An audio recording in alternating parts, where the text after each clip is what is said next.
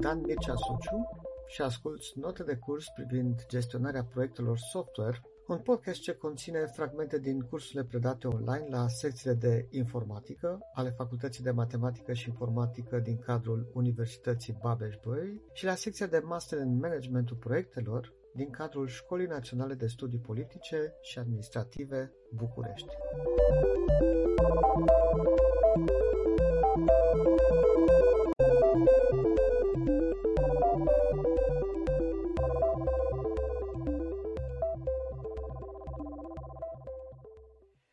Acest framework se numește framework-ul Cnevin. Uh, se scrie, așa cum vedeți pe, pe slide, este un termen galez.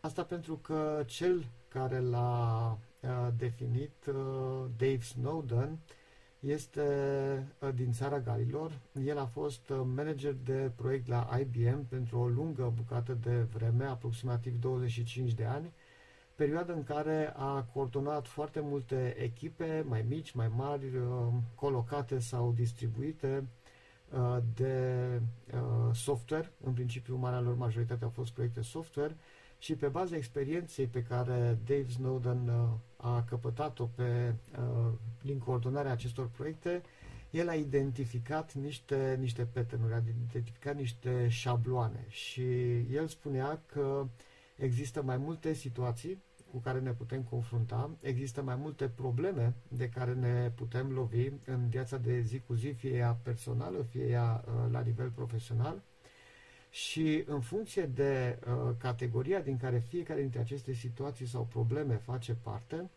există un mod, există o modalitate mai eficientă de uh, abordare.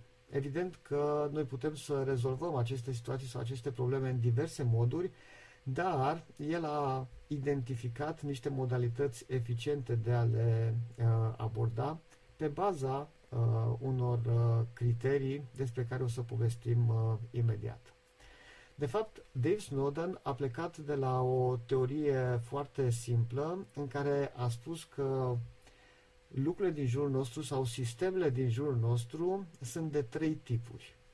Și anume, el a spus că o parte din aceste sisteme sunt sisteme ordonate, altele sunt sisteme complexe și, în fine, o a treia categorie sunt uh, sistemele haotice. Uh, cum a făcut el diferența între aceste sisteme și care a fost criteriul care stă la baza definirii uh, sau identificării categoriei unui sistem pentru, a, pentru acest lucru, Dave Snowden s-a folosit de conexiunea care ar putea exista între cauză și efect în fiecare dintre aceste sisteme. Uh, deși nu suntem întotdeauna conștienți, noi ca oameni suntem uh, foarte interesați de conexiunea care ar putea să existe între cauză și, și efect. Uh, de fapt, uh, cred că suntem singurii uh, dintre viețuitorii acestui pământ care suntem interesați de această conexiune. De exemplu, dacă vă imaginați o cameră goală și în mijlocul camerei respective un cățel sau o pisică, dacă cineva aruncă pe ușă o minge care se va rostogoli uh, de-a lungul camerei. Cățelul sau pisica ce vede această minge, foarte probabil că va reacționa prin a sări asupra mingii și a se juca cu ea. Dacă însă în locul acelei pisici sau acelui cățel se află o persoană, se află un om, uh, înainte de a fi preocupat de minge, persoana respectivă se va uita pe ușă să vadă motivul pentru care acea minge a apărut cine a aruncat acea minge.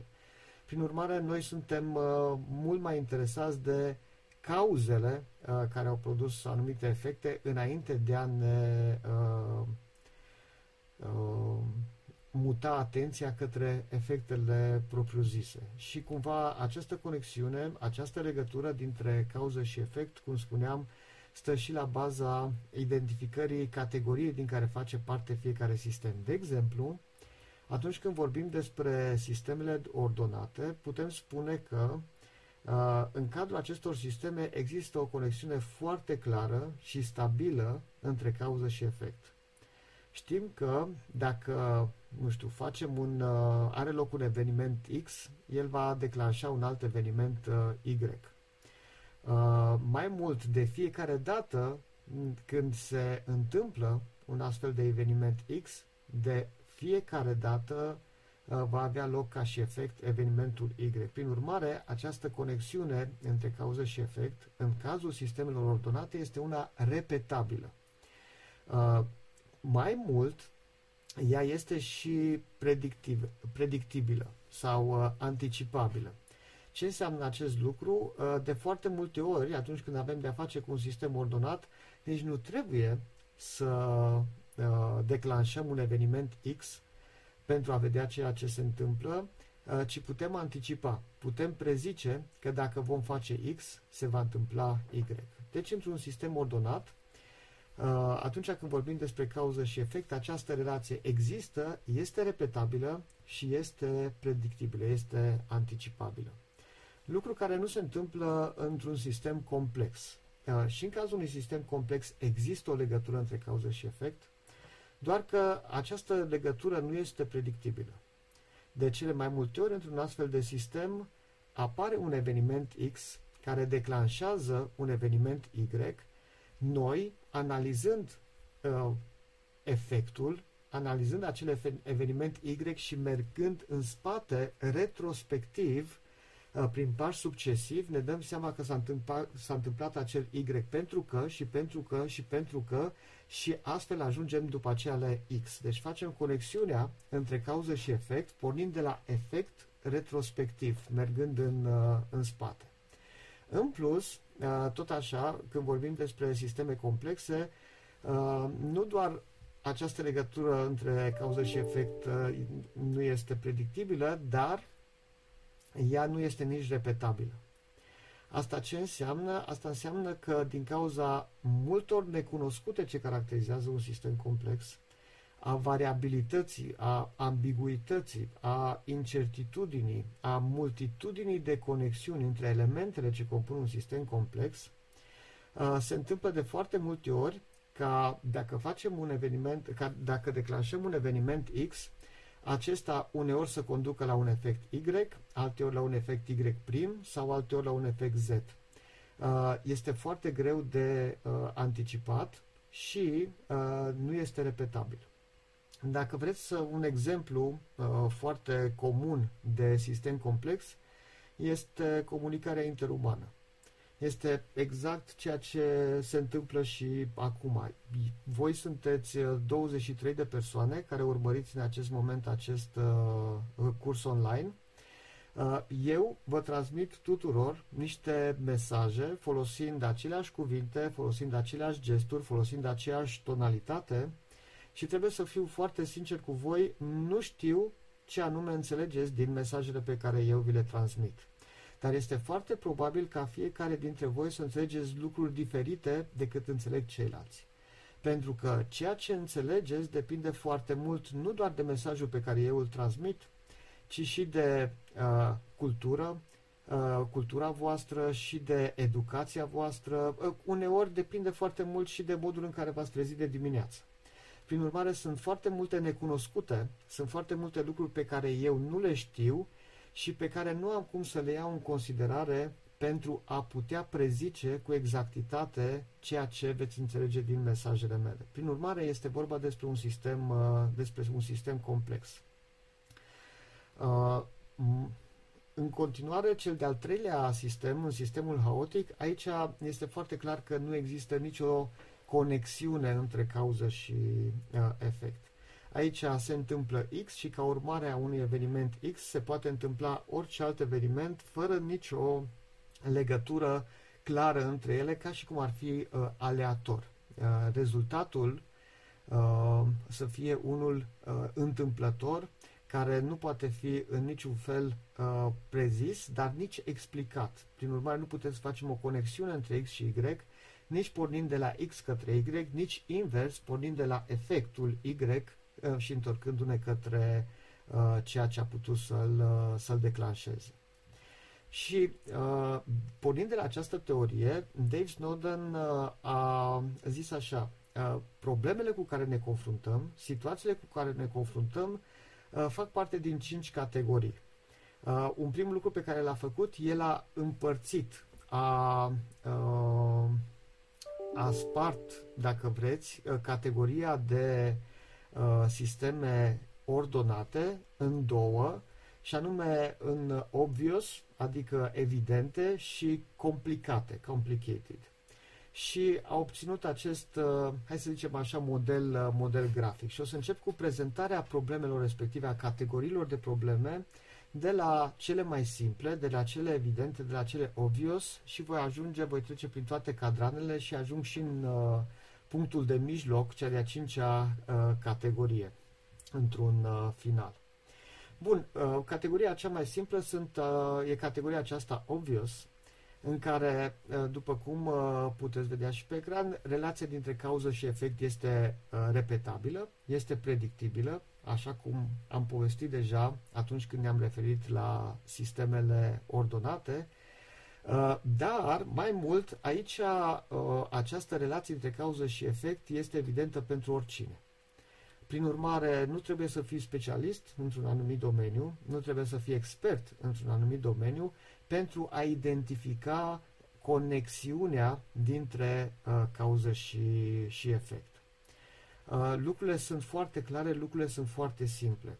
Uh, o problemă obvious, de exemplu, ar putea să fie schimbarea parolei unui cont pe care îl avem noi pe, pe una dintre platforme sau unui cont de e-mail. Fiecare dintre noi știe cum să facă lucrul ăsta, dacă este necesar să schimbăm uh, parola.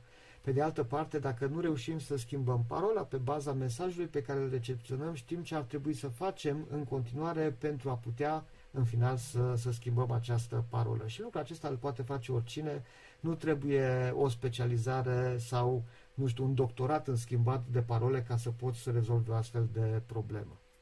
În general, pentru astfel de situații, pentru situații obvious, noi avem uh, uh, următoarea uh, secvență de abordare. Sense, categorize și respond. Adică, primul lucru pe care facem este să observăm problema, după care să o clasificăm, să vedem din ce categorie face parte și în funcție de categoria din care acea problemă face parte, uh, noi vom găsi un uh, proces, o secvență de pași, o secvență de activități, o secvență de acțiuni pe care dacă o parcurgem, vom reuși să rezolvăm problema uh, respectivă. Și asta este răspunsul nostru la o astfel de problemă, la astfel de situații. Prin urmare, aici avem procese sau, uh, mai bine spus, uh, ceea ce a zis Dave Snowden, aici avem ceea ce se numește best practice. Pentru o problemă care face parte din această categorie, noi putem găsi un best practice. Uh, dacă ar fi să traducem uh, într-un mod fidel uh, acest termen din limba engleză în română, best practice, cred că cea mai potrivită traducere ar fi practica obligatorie. Adică lucru pe care noi trebuie să-l facem pentru a ajunge la soluția perfectă. Asta este ceea ce trebuie noi să facem pentru a obține o soluție uh, perfectă. Uh, pentru a vă da încă un exemplu înainte de a trece la uh, cea de-a doua categorie, uh, să ne imaginăm că suntem uh, acasă, uh, folosim uh, calculatorul, folosim internetul și la un moment dat se oprește conexiunea uh, la internet. Încercăm să vedem despre ce este vorba, nu reușim să ne reconectăm la internet, drept pentru care, eh, ca și ultimă soluție, sunăm la furnizorul de internet. Acolo eh, ne răspunde o persoană, eh, o persoană de la așa numit First Level of Customer Support, care ne poartă prin niște etape, ne poartă prin niște pași. Uh, ne întreabă dacă avem calculatorul băgat în priză, ne întreabă dacă avem modemul băgat în priză, ne roagă să ne ducem în setări, în uh, informațiile de sistem ale calculatorului, uh, ne poate ruga să repornim calculatorul, etc. Orice îi spunem noi că am făcut lucrul respectiv sau că știm despre acei pași, persoana pe care am apelat-o ne va opri și va zice nu, nu, nu, faceți exact ceea ce vă spun eu. Și asta pentru simplu motiv că Uh, din toate apelurile pe care acea persoană le uh, primește, 80% aproximativ sunt uh, pentru probleme obvious, sunt pentru probleme foarte simple, probleme care într-un final sunt rezolvate dacă sunt parcurși acei pași. Este un proces, este un best practice care poate să rezolve 80% dintre uh, situații. Și acele situații sunt situațiile evidente, sunt situațiile simple. Dacă eu însă am o problemă din cealaltă categorie, din celelalte 20% din uh, uh, posibile probleme, uh, probabil că într-un final, uh, cel pe care l-am apelat îmi va spune, îmi pare rău, nu am cum să vă ajut, vă trimit pe cineva. Acest cineva pe care mi-l trimite este de fapt un expert. Este o persoană care se pricepe la rețelistică, care se pricepe la networking și care cu siguranță va reuși să, să vadă uh, și să-mi rezolve situația. Dar, în acel caz, problema nu mai este una obvious, ci mai degrabă este una complicată și deja ajungem în cealaltă categorie, în celălalt cadran, în cadranul situațiilor complicate, unde tot la fel ca și în cazul situațiilor obvious, există o relație, o conexiune foarte clară între cauză și efect. Această relație este predictibilă și repetabilă, dar nu este observabilă de către oricine. Uh, această relație dintre cauză și efect poate să fie observată doar de către un specialist sau un expert într-un domeniu, într-un, în domeniul respectiv, de fapt. Da? Cineva care a studiat îndelung acel, uh, acel domeniu. Uh, ca să vă dau iarăși un exemplu din, de situație din această categorie, din categoria complicată, haideți să presupunem că la un moment dat, nu știu, uh, doresc să ies afară, deși evident nu este indicat în această perioadă și vreau să mă sui în uh, mașină și să uh, mă duc la cumpărături. Și mașina nu pornește.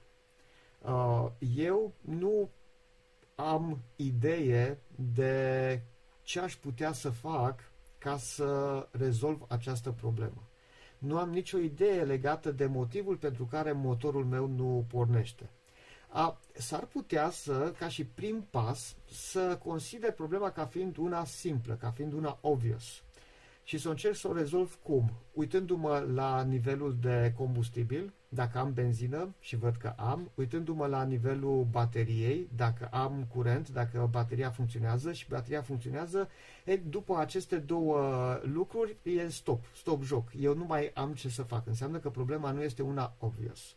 Este mai degrabă una complicată pentru care trebuie să chem un specialist, să apelez un specialist. Și să zicem că chem pe, pe cineva care se pricepe la motoare de mașini, el vine și așa cum vedeți și în acești trei pași pe care îi prezintă Dave Snowden aici, el va trebui, pe lângă, după ce îi povestesc eu uh, despre problemă, el va trebui să analizeze.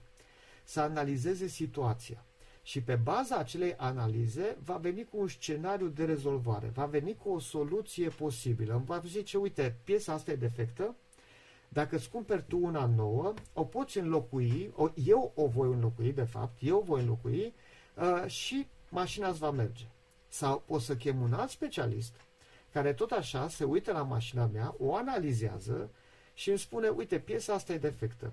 Uh, eu ți-o pot repara, ți-o pot uh, petici, uh, ți-o montez înapoi și mașina îți va porni.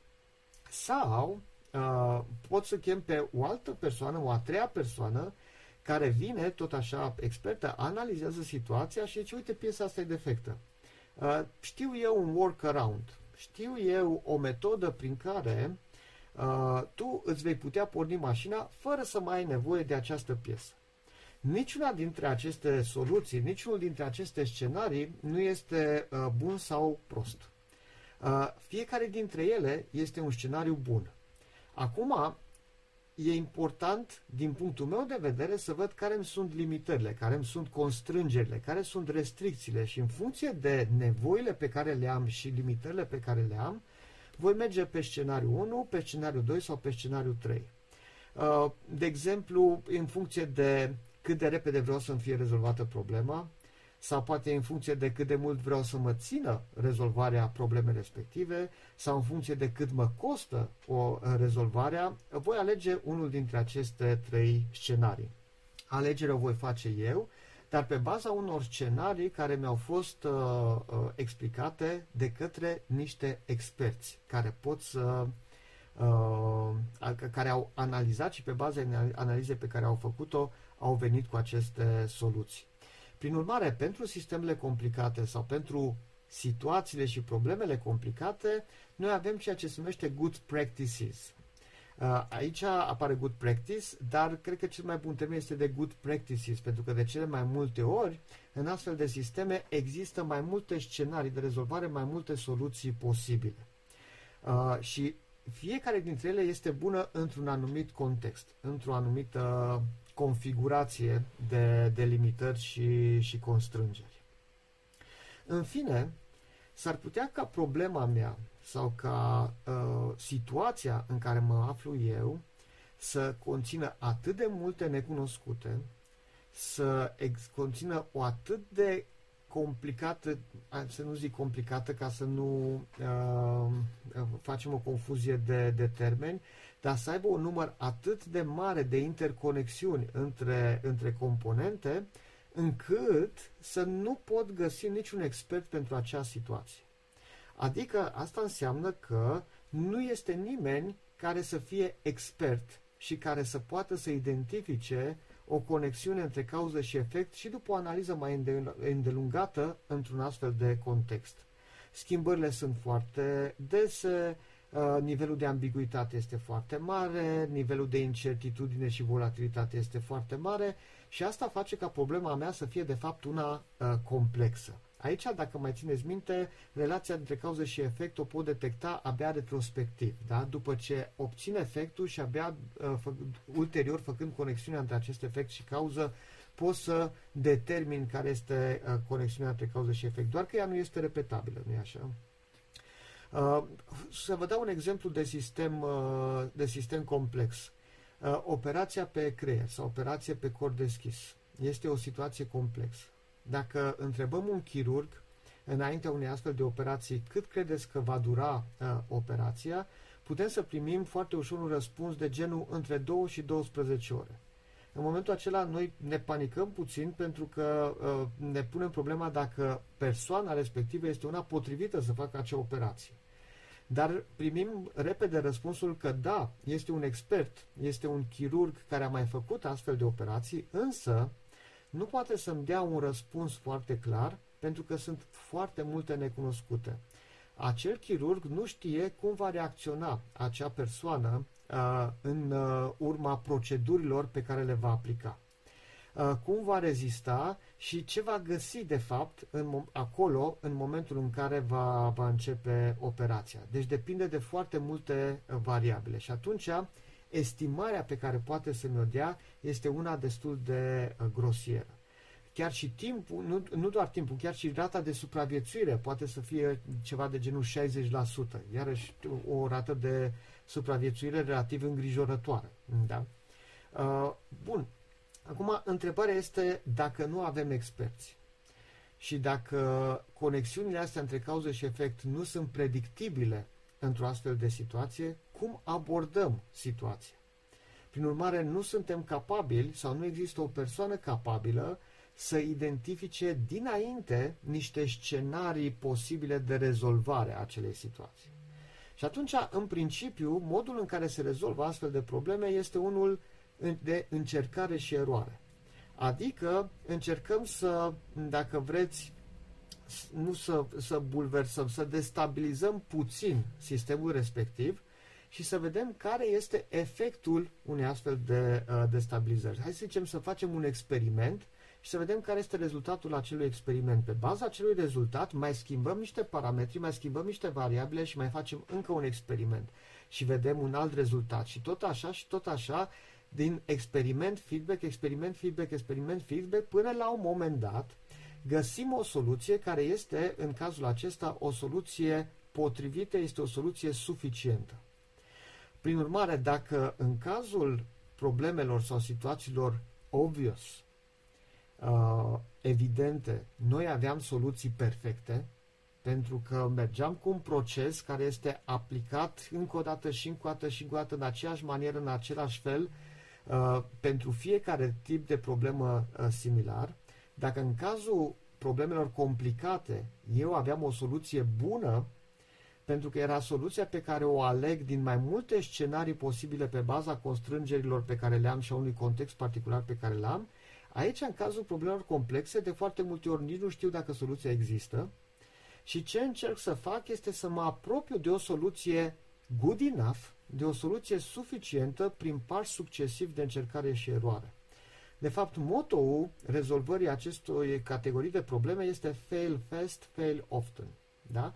Pentru că avem nevoie de failuri mici și foarte rapide pentru a putea obține un feedback foarte rapid, pentru a ne putea replia și a încerca să uh, abordăm următorul experiment. Până când, la un moment dat, soluția, dacă există, va ieși la suprafață. Da? În engleză se uh, zice the solution emerges. The solution emerges. Astăzi este și motivul pentru care aici nu mai avem good practices, nu avem nici best practices, evident, ci avem ceea ce se numește emergent practices. Da? Practici care, uh, pe care dacă le aplicăm, ne ajută să scoatem soluția la suprafață la un moment dat, soluție pe care n-am putut-o anticipa de la începutul uh, uh, problemei, de la începutul situației și a trebuit să ne adaptăm pe, pe parcurs. În fine, uh, cea de-a patra categorie de, de probleme, situații sunt situațiile haotice, unde nu există nicio relație între cauză și efect. Într-un astfel de caz, Uh, cel mai important lucru, și vedeți aici și în propunerea lui Dave Snowden ca și mod de abordare, este să acționăm. Da? O reacție rapidă, imediată, într-o astfel de situație, este foarte importantă. Ce fel de reacție, ce fel de acțiune vom, uh, vom urma? Una care să ne ducă într-o stare stabilă. Una care să ne ducă într-o situație stabilă și care să ne permită ulterior să analizăm problema și să vedem uh, care ar fi, de fapt, uh, soluția, soluția potrivită. De exemplu, stăm în un apartament sau stăm în casa noastră și la un moment dat uh, apartamentul sau casa iau foc. Uh, nu are sens să sunăm niciun expert, nu are sens să facem niciun experiment. Primul lucru pe care trebuie să-l facem este să ieșim din casă. Să ajungem într-o zonă safe și abia după aceea uh, putem să facem fel de fel de observații pentru a înțelege care este Uh, cauza uh, unui astfel de eveniment și care ar putea să fie uh, soluțiile posibile. Dar primul lucru pe care îl facem este să ieșim din casă. Dacă eu fac parte dintr-o echipă care, sau sunt managerul de proiect al unei echipe care a dezvoltat o soluție software pentru o bancă și mă sună la un moment dat, într-una din zile, cineva de la bancă și zice, mă, nu știu ce se întâmplă cu sistemul vostru, dar se pare că la fiecare 10 minute noi pierdem 15.000 de euro. E, nu este o idee bună să mai stăm 10 minute și să vedem ce se întâmplă, ci va trebui să, nu știu, să scoatem serverul din priză, să dezinstalăm aplicația, orice, doar pentru a opri uh, o perpetuare a unor astfel de erori și apoi uh, putem să uh, analizăm și să vedem uh, care ar putea să fie principalele cauze. Uh, este foarte important aici uh, acțiunea, acțiunea pentru stabilizare. Un prieten de al meu, de exemplu, în urmă cu mulți ani, îmi povestea că uh, conducea pe o autostradă din Franța o mașină, uh, își cumpărase de curând o mașină la mâna a doua și în timp ce rula pe autostradă i s-a rupt culeaua de transmisie. El, la momentul respectiv, n-a știut că i s-a rupt culeaua de transmisie. Ci uh, ce a văzut? A văzut că pe bord au început să-i se aprindă toate luminițele, acei martori luminoși, unul după, după celălalt, uh, fără nicio legătură între ceea ce s-a întâmplat de fapt și uh, acei, uh, acei martori luminoși, inclusiv uh, luminița de frână de mână i s-a aprins. Principalul lui gând în acel moment a fost cum poate să aducă mașina în condiții de siguranță pe banda de urgență și să oprească acolo, fără să pățească nimic și abia după aceea, al doilea gând a fost care e de fapt cauza. Da? Nu este momentul, într-o astfel de situație, într-o situație haotică, să încerci să detectezi cauza, ci trebuie să ajungi într-o stare stabilă, într-o stare safe, de siguranță și abia după aceea se poate face lucrul acesta. Și atunci, uh, practicile pe care le aplicăm uh, în, uh, în aceste situații sunt așa numitele novel practices, adică sunt practici noi, sunt practici cu totul și cu totul distincte pe care în mod normal uh, nu facem apel la ele, le aplicăm doar în situații de criză, în situații de haotice de acest, uh, de acest tip. În fine, doar ca să închidem cercul, cea de-a cincea categorie de situații sau de probleme este cea din mijloc disorder, de a zice de confuzie, în care nici măcar nu reușim, observând problema uh, cu care ne confruntăm, să înțelegem dacă ea este evidentă, este complicată, este complexă sau haotică. Da? Și atunci primul lucru pe care trebuie să-l facem este să detectăm măcar acest lucru. Să înțelegem măcar acest lucru dacă este obvious, uh, complicated, complex sau chaotic. Bun, uh, asta, acesta este framework-ul lui Dave, uh, lui Dave Snowden. Evident, o întrebare firească pe care v-ați putea o pune este și ce legătură are acest framework propus de Dave Snowden cu managementul proiectelor. Ideea este că pe proiectele noastre, pe proiectele pe care lucrăm, noi putem să ne confruntăm cu probleme care să aparțină fiecăruia dintre aceste uh, patru sau cinci cadrane. Uh, dacă marea majoritate a problemelor, marea majoritate a situațiilor cu care ne confruntăm sunt situații simple, sunt situații evidente, sunt situații obvious, atunci, de fapt, noi nu avem de-a face cu un proiect, ci mai degrabă este vorba despre un uh, proces, uh, despre o, acți- o secvență de acțiuni, de o secvență de activități uh, și pe care trebuie să o identificăm, trebuie să o punem undeva jos, adică să o scriem uh, uh, pe un, într-un document undeva și de fiecare dată când mai apare o situație similară să știm că trebuie să urmăm acei pași. Problema aici nu ne-o punem ca, adică întrebarea pe care ne-o putem pune într-o astfel de situație, pentru astfel de, uh, hai să le zicem așa, între ghilimele, proiecte, nu este și ce o să facem pe proiect, pentru că știm foarte bine ce o să facem. Singura întrebare pe care ne-o punem este, oare mai putem optimiza ceva? Adică noi știm deja ce trebuie făcut, dar oare am putea să găsim o modalitate prin care să facem mai rapid? prin care să o facem mai ieftin, prin care să o facem cu un efort mai mic? Astea sunt întrebările, da? de întrebări de optimizare de proces. Pe de altă parte, dacă ne ducem în, la polul, să zicem așa, opus, dacă marea majoritate a situațiilor sau problemelor cu care ne confruntăm sunt haotice, atunci uh, nu mai este vorba de project management, este mai degrabă vorba de crisis management. Și atunci cel care coordonează și care rezolvă aceste probleme nu mai este project manager, este de fapt pompier. Pentru că de fapt el reacționează la crize, se aprinde ceva, stinge, nu apucă să stingă ceea ce s-a întâmplat, că se aprinde altceva, trebuie să stingă, etc., etc. Este mereu reacție, este o atitudine reactivă la crizele care apar permanent pe, Uh, pe proiectul respectiv. Da? Și uh, sper eu că uh, nu vă veți afla foarte des într-o astfel de situație. Cel mai des însă, proiectele pe care lucrăm sunt din celelalte două categorii. Sunt sau complicate sau complexe. Asta înseamnă că marea majoritate a situațiilor cu care ne confruntăm, da, că nu poate să fie 100%, dar într-un procent covârșitor, uh, într-un caz sunt complicate, în celălalt caz sunt complexe. Dacă ele sunt complicate, asta înseamnă că uh, am nevoie de specialiști, am nevoie de experți uh, în domeniul problemei respective și odată ce îi am, eu mă, mă voi folosi de ei pentru a identifica niște scenarii posibile de uh, rezolvare. Aflându-mă într-un uh, proiect complicat, uh, nivelul de predictibilitate este unul mare. Asta este și motivul pentru care, pentru astfel de proiecte, se aplică foarte bine o metodologie clasică de management de proiect.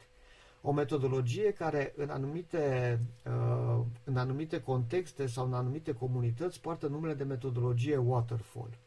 Pentru că este vorba despre niște faze foarte clare prin care proiectul nostru trece, uh, faze la care nu ne gândim că proiectul respectiv se va întoarce. Da? Deci este ca un fel de cascadă în care proiectul nostru pică de la, un, de la o fază la alta. Este faza inițială, faza de inițiere a proiectului, este faza de uh, analiză și planificare, uh, mă rog, hai să zicem, faza de uh, identificare a uh, cerințelor funcționale. Odată ce ele au fost identificate, se pune punct. Uh, după ce s-a terminat această fază, începe faza de identificare a tascurilor pe care noi trebuie să le executăm, le estimăm, uh, vedem dacă există dependențe între ele, aplicând WBS, uh, utilizând o diagramă Gantt, etc., etc., etc., și ne facem un plan de execuție. Pentru că lucrurile sunt predictibile, evident. Există riscuri. Dar uh, aceste riscuri încercăm să, să, să identificăm și aceste riscuri și să uh, identificăm niște planuri de, de contingență. După care urmează etapa de, nu știu, proiectare, după care urmează etapa de dezvoltare de implementare efectivă, după care urmează etapa de testare și uh, validare, după care urmează etapa de tranziție, când produsul sau serviciul care este rezultatul acestui proiect este transferat către client sau către utilizatorul final și etapa de încheiere, cu care povestim despre lecții învățate și facem o sumedenie de alte lucruri, feedback, etc. Prin urmare, vedeți că sunt niște etape din astea foarte clare și orice întoarcere de la o etapă, să zicem, de la etapa de testare și validare la o etapă anterioară, la o etapă de proiectare sau la o etapă, de ce nu chiar de modificarea specificațiilor, este privită ca un accident. Este privită ca o situație care nu este normală și care nu este de dorit. În principiu, ar trebui ca tot proiectul să meargă din etapă în uh, etapă. Acest lucru este posibil pentru că ne aflăm într-un context complicat unde lucrurile sunt predictibile având la dispoziție specialiștii de care povesteam. Pe de altă parte, însă, avem cealaltă categorie de proiecte în care nivelul de necunoscut, de variabilitate și de ambiguitate este foarte mare. Sunt acele proiecte în care clienții nu știu ce vor, Uh, nu știu ce vor de la bun început și mai mult decât atâta, pe tot ciclul de viață al proiectului ei vin cu cerințe de modificare, ei vin cu idei noi și schimbă cursul proiectului. Sunt acele proiecte care se bazează pe tehnologii care se schimbă foarte des. A fost o tehnologie care uh, a putut fi utilizată până la un anumit punct, ea a dispărut și a apărut o altă tehnologie, trebuie să ne schimbăm tehnologia, deci sunt niște lucruri pe care nu le controlăm de fapt noi. Toate lucrurile astea, toate modificările astea vin de la stakeholder sau din factori externi pe care nu îi controlăm, nici noi ca manager de proiect, nici echipa pe care noi o conducem. În plus, pot să apară și modificări legate de structura echipei. Sunt uh, echipe în care uh, oamenii pleacă sau vin foarte, foarte des. Deci există un turnover uh, destul, de, destul de accelerat. Și atunci, într-o situație de genul ăsta, e foarte greu să fii predictibil. Este foarte greu, dacă nu imposibil, să mergi după un uh, mod clasic de management de proiect în care să zici, uite, mă duc din fază în fază și totul cu anumite marge de eroare va fi bine într-un uh, final. Este uh, nu, nu, nu, nu, se poate, nu se poate așa ceva. Și atunci, modalitatea de abordare a acestor proiecte este una strict uh, iterativă și incrementală. Adică ceea ce se întâmplă într-un astfel de caz este să faci un mic experiment într-o perioadă foarte scurtă de timp, de două, de trei sau de maxim patru săptămâni, la finele acestei perioade să prezinți un produs finit, uh, nu final, atenție, un, doar un produs finit care este funcțional și pe baza căruia să primim un feedback de la client și de la utilizatorul final luăm acel feedback, luăm în considerare și ceea ce se mai dorește să se implementeze și ne planificăm următorul ciclu, după care următorul ciclu, după care următorul ciclu și așa mai departe. Până când? Până când uh, uh, obținem o soluție care este good enough. De exemplu, uh, dacă am un client care îmi zice, vine la mine și îmi spune, uite, aș dori ca uh, compania ta să îmi dezvolte o aplicație care să-mi permită mie să gestionez facturi. Și eu o să-l întreb și cum să facă, uh, cum să fie gestionat, cum să arate aplicația respectivă. O să dea din numeri și o să zică, păi da, nu, nu tu ești uh, specialistul în uh, dezvoltare de soft, tu să-mi zici. Și eu îi voi zice, da, sunt specialist în dezvoltare de soft, dar nu sunt specialist în dezvoltare de aplicație de gestionat facturi după modelul tău de business sau după modul în care vezi tu uh, tot acest flux, tot acest uh, ciclu. Îmi trebuie mai multe informații. De obicei el nu le are. De ce nu le are? Pentru că nu le știe. Uh, pentru că nu s-a gândit la asta, pentru că nu are o viziune foarte clară asupra ceea ce vrea să obțină într-un final. Dacă eu insist și spun nu, nu, nu, mi-mi trebuie specificațiile clare și complete, pentru că altfel nu mă pot apuca de lucru, ce va face el? Uh, de multe ori va presupune. Adică lucrurile care sunt uh, albe în momentul ăsta și care sunt necunoscute vor fi acoperite cu niște presupuneri, doar ca să scape de gura mea și ca să mă apuc odată de, de lucru, de implementare. E bine, dacă mă ia, eu iau acele presupuneri de bune și zic că astea sunt specificațiile funcționale finale, lucru care nu este adevărat, dar eu așa le consider, greșesc fundamental pentru că la finalul proiectului, când mă duc cu rezultatul uh, la, la clientul meu, el îmi va zice, a, dar nu e așa cum am gândit, dar nu, nu, nu folosește la nimic uh, acest, uh, acest produs. Și uh, intru aici într-un conflict de genul, măi, dar conform contractului a făcut exact ceea ce ai specificat, el zice, dar degeaba ai făcut tu ce ai specificat, că eu nu-l pot folosi, uh, caz în care uh, lucrurile se termină destul de prost. Și atunci cel mai bun lucru decât să pierd timpul în a insista să avem toate specificațiile foarte clare de la bun început, cel mai bun lucru ar fi să mă apuc eu deja să dezvolt într-o perioadă foarte scurtă de timp o schiță, un mic concept, un mic mod de a insera facturi, de exemplu. După două săptămâni să-i le arăt și zis, el își va pune evident mâinile în cap și să zică nici vorbă, nu așa, perfect. Măcar am o idee despre cum nu vrea să se întâmple. Și o să zic, da, cum?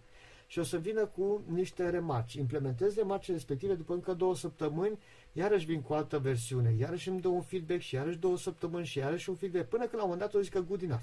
E perfect. Cu facturile e perfect. Haideți să vedem uh, modulul de raportare, sau știu eu ce altceva.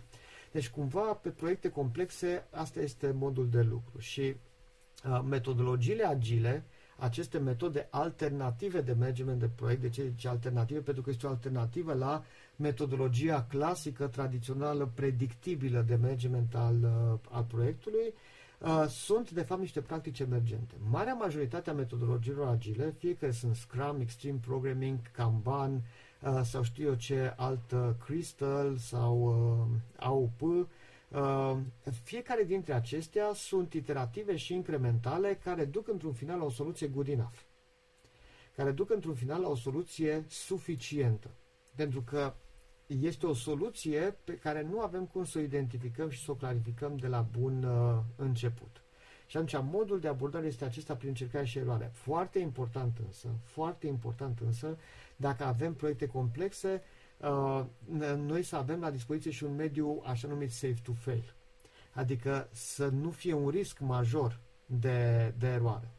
Uh, probabil că foarte mulți dintre voi știți foarte bine că metodologiile acestea agile se aplică extraordinar în uh, proiecte software. De ce? Pentru că proiectele software sunt cele mai complexe proiecte sau, dacă vreți, sunt cele mai la îndemână exemple de proiecte complexe. Nu, să nu zicem că sunt cele mai complexe proiecte, dar sunt exemplele cele mai îndemână pe care le avem uh, de, de, de proiecte complexe. Dar asta nu înseamnă că orice proiect software trebuie să meargă pe, uh, vreo pra- pe practică emergentă. Pentru că, de exemplu, dacă softul pe care eu și echipa mea îl uh, construim este un uh, soft de pilot automat de avion, uh, nu mai merge prin încercare și eroare. Nu mai am un mediu safe to fail. Nu pot să zic la primul avion picat, primul feedback, acum știu cum să fac următoarea versiune și aștept următorul feedback. Nu-mi permit așa ceva și atunci abordarea trebuie să fie una mult mai rigidă. Deci există un context potrivit pentru proiecte complexe și un context potrivit pentru proiecte uh, complicate.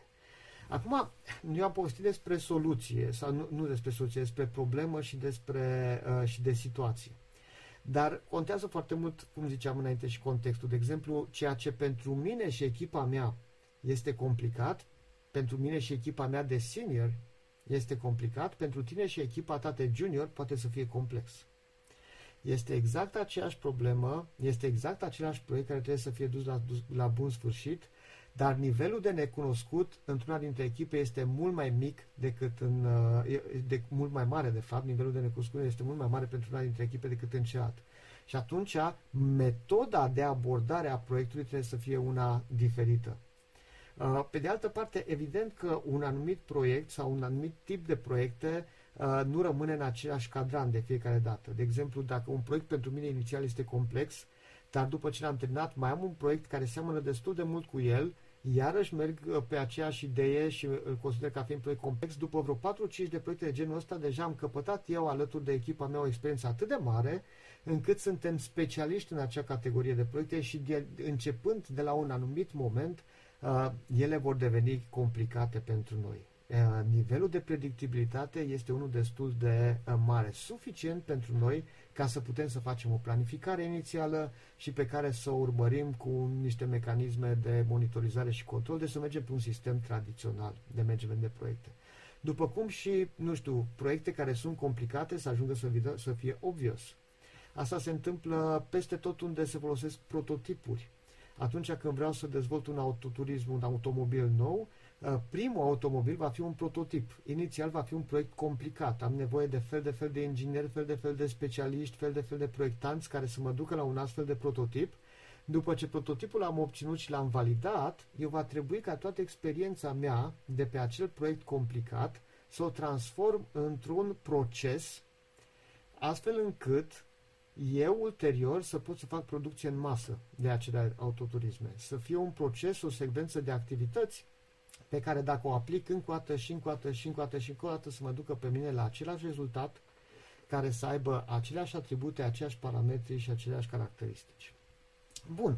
Acum, asta este framework-ul lui Dave Snowden și cumva ce am încercat să fac prin intermediul acestui framework era să fac o paralelă între uh, nevoile pe care le avem uh, și mai degrabă tipurile de proiecte care sunt acoperite de diverse uh, metodologii sau filozofii de management de, de proiect.